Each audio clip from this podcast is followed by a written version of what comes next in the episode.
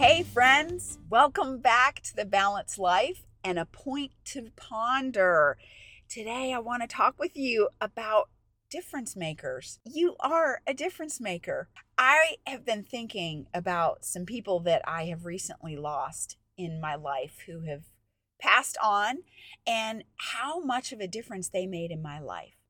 And that got me thinking about you because you have made a difference in the lives of every person who has known you.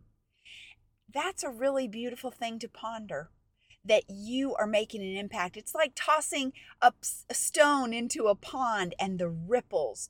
You have no idea how far reaching your life is because you can make a difference for someone and then they go on to make a difference for someone and so on and so on.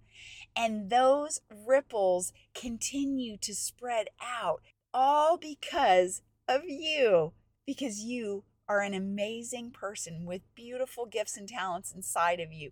And those are meant to be shared.